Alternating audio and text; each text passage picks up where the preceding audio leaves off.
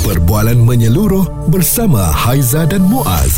Pagi on point, cool 101. Semasa dan social. Nak kongsikan ini antara berita yang mungkin sebelum ini anda tak terfikir pun tetapi bila ada kejadian demi kejadian berlaku terutamanya melibatkan kebakaran mm-hmm. uh, kita akan baca dekat situ oh tak dapat apa ni sijil perakuan bomba lah bangunan tu kita pun fikir eh kenapa kena ada sijil perakuan bomba mm. oh rupanya sijil perakuan bomba ini kena ada supaya bangunan yang diduduki itu mm-hmm. confirm selamat barulah boleh dapat sijil tu ya mm. jadi ini yang kita kadang-kadang terlepas pandang lah mungkin mm. kita sebagai orang biasa kita tak tengok lah benda-benda macam tu eh. Ya. Tapi orang yang bawa bangunan memang dah tahu dah. Jom kita lihat maksud sijil perakuan bomba ini mm-hmm. merupakan uh, suatu sijil yang dikeluarkan kepada permis yang dikategorikan sebagai permis ditetapkan dan semua permis ditetapkan perlu mempunyai sijil perakuan bomba yang dikeluarkan oleh Jabatan Bomba dan Penyelamat Malaysia dan uh, difahamkan kalau kita nak buat permohonan ini eh, senang je pergi ke pejabat JBPM negeri ataupun pejabat zon bomba di mana terletaknya permis tersebut lah mm-hmm. yang merupakan pejabat memproses apa-apa permohonan perakuan bomba. Cuma ah kita nak tahu apabila bomba datang ke bangunan tersebut apa yang sebenarnya dilihat mm-hmm. untuk uh, bomba mengeluarkan sijil tersebut. Saya yakin satu adalah bagaimana dari segi langkah-langkah keselamatan mm-hmm. kalau berlakunya kebakaran kena ada pilih bomba Betul, uh, memadam uh, kebakaran tu. Ah dekat mana pula terletaknya pintu kecemasan? Sebenarnya plan untuk pintu kecemasan untuk kita keluar atau beredar dari satu bangunan tu kalau kita pergi hotel contoh kan hmm. ada tampal kan betul kat mana keluarnya pintu kecemasan dan sebagainya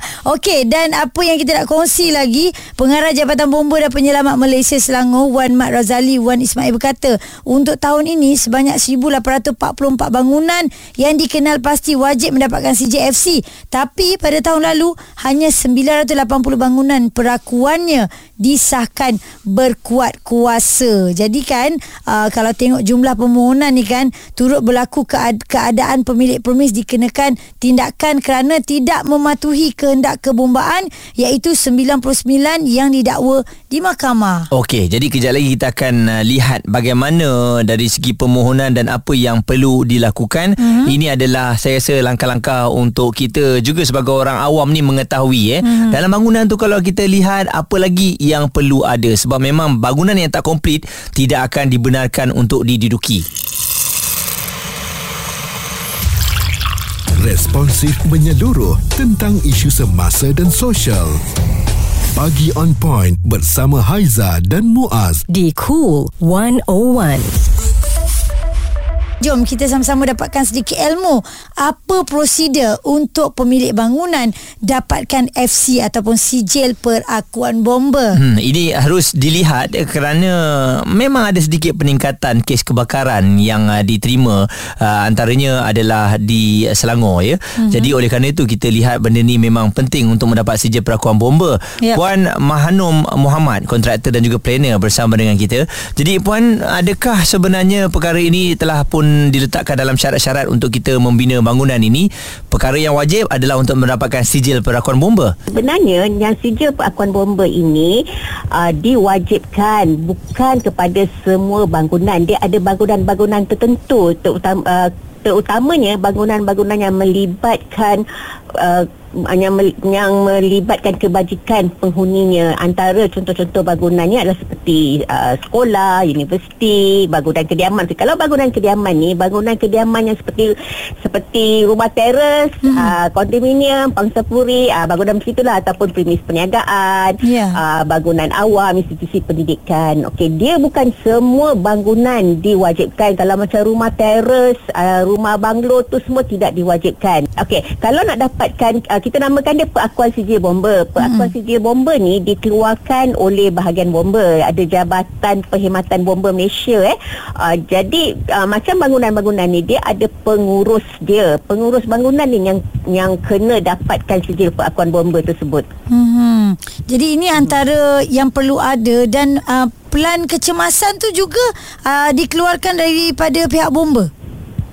Ya, dia uh, sebenarnya kalau macam kita nak dapatkan bila kita nak bina bangunan, mm-hmm. kita perlu dapatkan uh, kita namakan CCC eh, uh, sijil pengakuan yang bangunan tersebut selamat untuk didiami. Mm-hmm. Dan di uh, dalam proses sijil pengakuan tu dia dia bermula daripada reka bentuk. Masa bila arkitek buat design plan tersebut, uh, dia akan dia akan pergi ke majlis dan dekat bahagian majlis tu dia ada bahagian-bahagian teknikal dia termasuk bahagian bomba mm-hmm. yang akan melihat design tersebut tersebut mestilah mematuhi prosedur-prosedur keselamatan sewaktu kecemasan seperti kebakaran berlaku. Hmm. Jadi reka bentuk tu sendiri kena mendapat kelulusan daripada pihak teknikal daripada bomba. Okey dan puan uh, kalau bangunan tu telah pun siap didiami ataupun uh, siap lah kan maksudnya bila orang nak masuk tu tetapi um, spek dia tu tidak mengikut seperti yang telah pun diplan kan. Jadi adakah okay. bomba ni berhak untuk uh, tidak mengeluarkan sijil tersebut? Uh, ya betul. Uh, nanti dia tak dapatlah keluarkan CCC tersebut sijil sijil pengakuan untuk mendiami bangunan tersebut. Hmm. Ah, oh. macam contohnya macam bangunan kediaman eh semasa proses pembinaan tu dia punya design tu dia mestilah uh, mematuhi syarat-syarat yang ditentukan oleh PBT. Yeah. Dalam PBT itulah dia akan ada dia punya jawatan kuasa daripada pihak bomba. So mana-mana itu sebab pentingnya mana-mana rumah kediaman walaupun kita tinggal dekat rumah kita sendiri mm-hmm. kita mesti pastikan rumah tersebut selamat didiami maknanya daripada segi design bukan saja daripada segi design tau. Mm-hmm. Design mestilah mematuhi syarat-syarat yang dikeluarkan oleh majlis yang telah mengambil kira perkara-perkara seperti kebakaran kebakaran ini. Uh, antaranya adalah bahan binaan yang hendak digunakan semasa membina bangunan tersebutlah mestilah menggunakan bahan binaan yang telah diluluskan hmm, oleh okay. PIDB. Hmm. Uh, dia bukan kita bukan simply boleh pakai mana-mana bahan binaan yang murah ke apa ke dia ada bahan binaan yang mesti diluluskan dan bahan binaan tersebut ada dalam jadual 4 Akta 520 CIDB. Dan bukan saja bahan binaan, uh, lagi satu adalah kaedah membina juga adalah kaedah pembinaan yang diakui oleh uh, spek industri. Hmm, contoh desain-desain hmm. yang dia keluarkan tu akan ditengok dulu oleh pihak bomba ya, eh. akan hmm. diluluskan dahulu sebab tu penting kita dapatkan kelulusan majlis hmm. apabila membina mana-mana bangunan. Cak bangunan It, yang dah dipacak ataupun dibuat tu adalah mendapat kelulusan lah ya? Ya, sepatutnya hmm. mendapat kelulusan. Hmm. Penting bagi kita apabila hendak mendiami mana-mana bangunan atau hendak menggunakan mana-mana bangunan, nombor satu pastikan bangunan tersebut mendapat kelulusan pihak majlis. Hmm. Yang kedua, pastikan bangunan tersebut walaupun sudah siap, ha? ada sijil kelulusan. Uh, kita panggil dia sijil uh, sijil pengakuan sijil bomba. Okey, uh, FC ya. Uh, pengakuan sijil bomba ni dia perlu dis, disubmit kepada pihak bomba. Uh, nanti pihak bomba akan luluskan and then kemudian dia bukannya sekali lulus dia macam ada tempoh dia. Hmm. Selepas tempoh tersebut mesti diperbaharui pula. Ya, oh. dan bomba pun akan datang hmm. check untuk uh-huh. tahu ya, apa semua ya. Dia akan hmm. pastikan sama ada sistem kebakaran tu lengkap atau tidak. Alat-alat hmm. kebakaran, alat-alat pencegahan kebakaran itu boleh berfungsi atau tidak. Puan Mahnum Muhammad, kontraktor dan juga planner berkongsikan dengan kita ya, pentingnya untuk uh, mendapat perakuan daripada bomba ni. Hmm. Dan kita tahulah bangunan ini kan apabila berlaku kebakaran macam mana untuk kita nak mengurangkan daripada kebakaran itu merebak. Suara serta informasi semasa dan sosial bersama Haiza dan Muaz pagi on point cool 101 bersama dengan anda hari ini kita bersama nak kongsikan kepentingan untuk kita melihat ataupun menjaga ya bangunan-bangunan yang sedia ada. Hmm. Sebenarnya bangunan-bangunan yang sedia ada ni sama ada bangunan premis untuk kita bekerja ataupun tempat kita duduk ni Haiza. Sewaktu bangunan itu dah disahkan untuk orang boleh duduk pun dah ada sijil perakuan daripada bomba. Ya. Selepas itu selepas 10 tahun contohnya duduk, hmm. uh, ada tak pihak bomba masih lagi datang untuk melihat semula facilities uh, di situ masih lagi boleh digunakan ataupun tidak? Saya rasa memang akan ada sebab mereka akan update dari semasa ke semasa. Paling simple sekali Muaz, pemadam api tu pun hmm. ada expiry date tau. Betul? So kat situ pun bomba akan bagi tahu dah tak boleh pakai dan sebagainya. Macam mana keadaan laluan kecemasan tu kalau dah usang kan semua tu kena ganti tu kan. Hmm. Okey dan apa yang kita nak share juga ini um, tentang yang berlaku baru-baru ini ya kebakaran di flat Sri Sabah dan ada pandangan daripada seorang arkitek Huda Mahmud tentang tentang perkara ini? Sebenarnya setiap uh, kediaman bangunan tinggi sama ada flat, apartment ataupun kondominium yang melebihi 18 meter tinggi wajib ada sistem pemadam kebakaran seperti yang digariskan dalam Undang-Undang Kecil Bangunan 1984. Biasanya akan ada uh, hose reel dan wet riser atau dry riser. Uh, wet riser dan dry atau dry riser ni biasanya bergantung kepada ketinggian. Wet riser adalah sistem yang mana dalam pipe dah standby ada air. Bomba boleh guna direct untuk padam kebakaran di tingkat yang terlibat lah. Dry riser pula tak ada air dalam sistem perpaipan tu. Tapi bomba boleh pump air dari bawah ke tingkat-tingkat atas.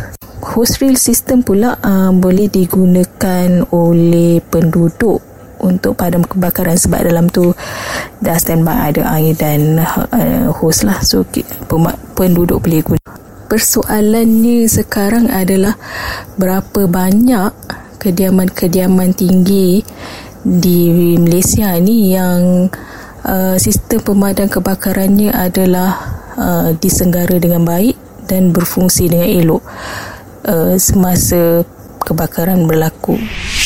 Ah bila ada persoalan di situ ya daripada Huda Mahmud seorang arkitek dia kata persoalannya boleh itu berfungsi ke tidak barang-barang hmm. ni semua sebab tu kena sentiasa memantau lah ini saya rasa pihak bomba akan lakukan ya hmm. jadi memang uh, kita lihat dengan apa yang berlaku ni seperti hmm. kes yang tiba-tiba pilih bomba tak boleh nak digunakan amat mengecewakan lah ya. ya dan satu lagi laluan nak masuk tu pun memang harus dilihat daripada plan asalnya contohnya memang tak boleh letak kereta jangan letak kereta Ha-ha. sebab dia akan menghalang menghalang untuk bomba masuk apabila berlakunya kecemasan mm-hmm. dan tahukah anda sebenarnya apabila sebuah permis ini dah siap setelah 10 tahun 20 tahun tiba-tiba anda nak ubah permis tersebut ya mm-hmm. nak besarkan lagi nak upgrade dan sebagainya kena juga dapatkan perakuan bomba ya yang baru ha, jadi dia tak boleh tiba-tiba nak renovate je Aizah nak ha, guna lama punya tak boleh. apa CJ tak boleh sebab eh. pastinya sistem tu dah berubah mm-hmm. jadi sekali lagi uh, perubahan keadaan itu haruslah juga anda kena kemukakan plan cadangan itu kepada pihak bomba bomba. Okey, jadi kita orang awam ni pun kena cakna tau. Benda-benda yang simple-simple. Contoh, hmm. jangan parking di kawasan pilih bomba. Waktu kita belajar memandu itu kan dah tahu dah. Ha, jangan parking, lepas tu jangan menghalang laluan dan sebagainya. Ini semua antara punca-punca lah yang boleh menyumbang ke arah lambat lah kalau kita nak apa membuat bantuan dan nak menyelamatkan keadaan. Okey, jadi apa yang Aizah dan Muaz kongsikan untuk anda sedikit sebanyak ini dapat memberikan info kepada kepada kita semua. Perbualan menyeluruh bersama Haiza dan Muaz. Pagi on point, cool 101. Semasa dan social.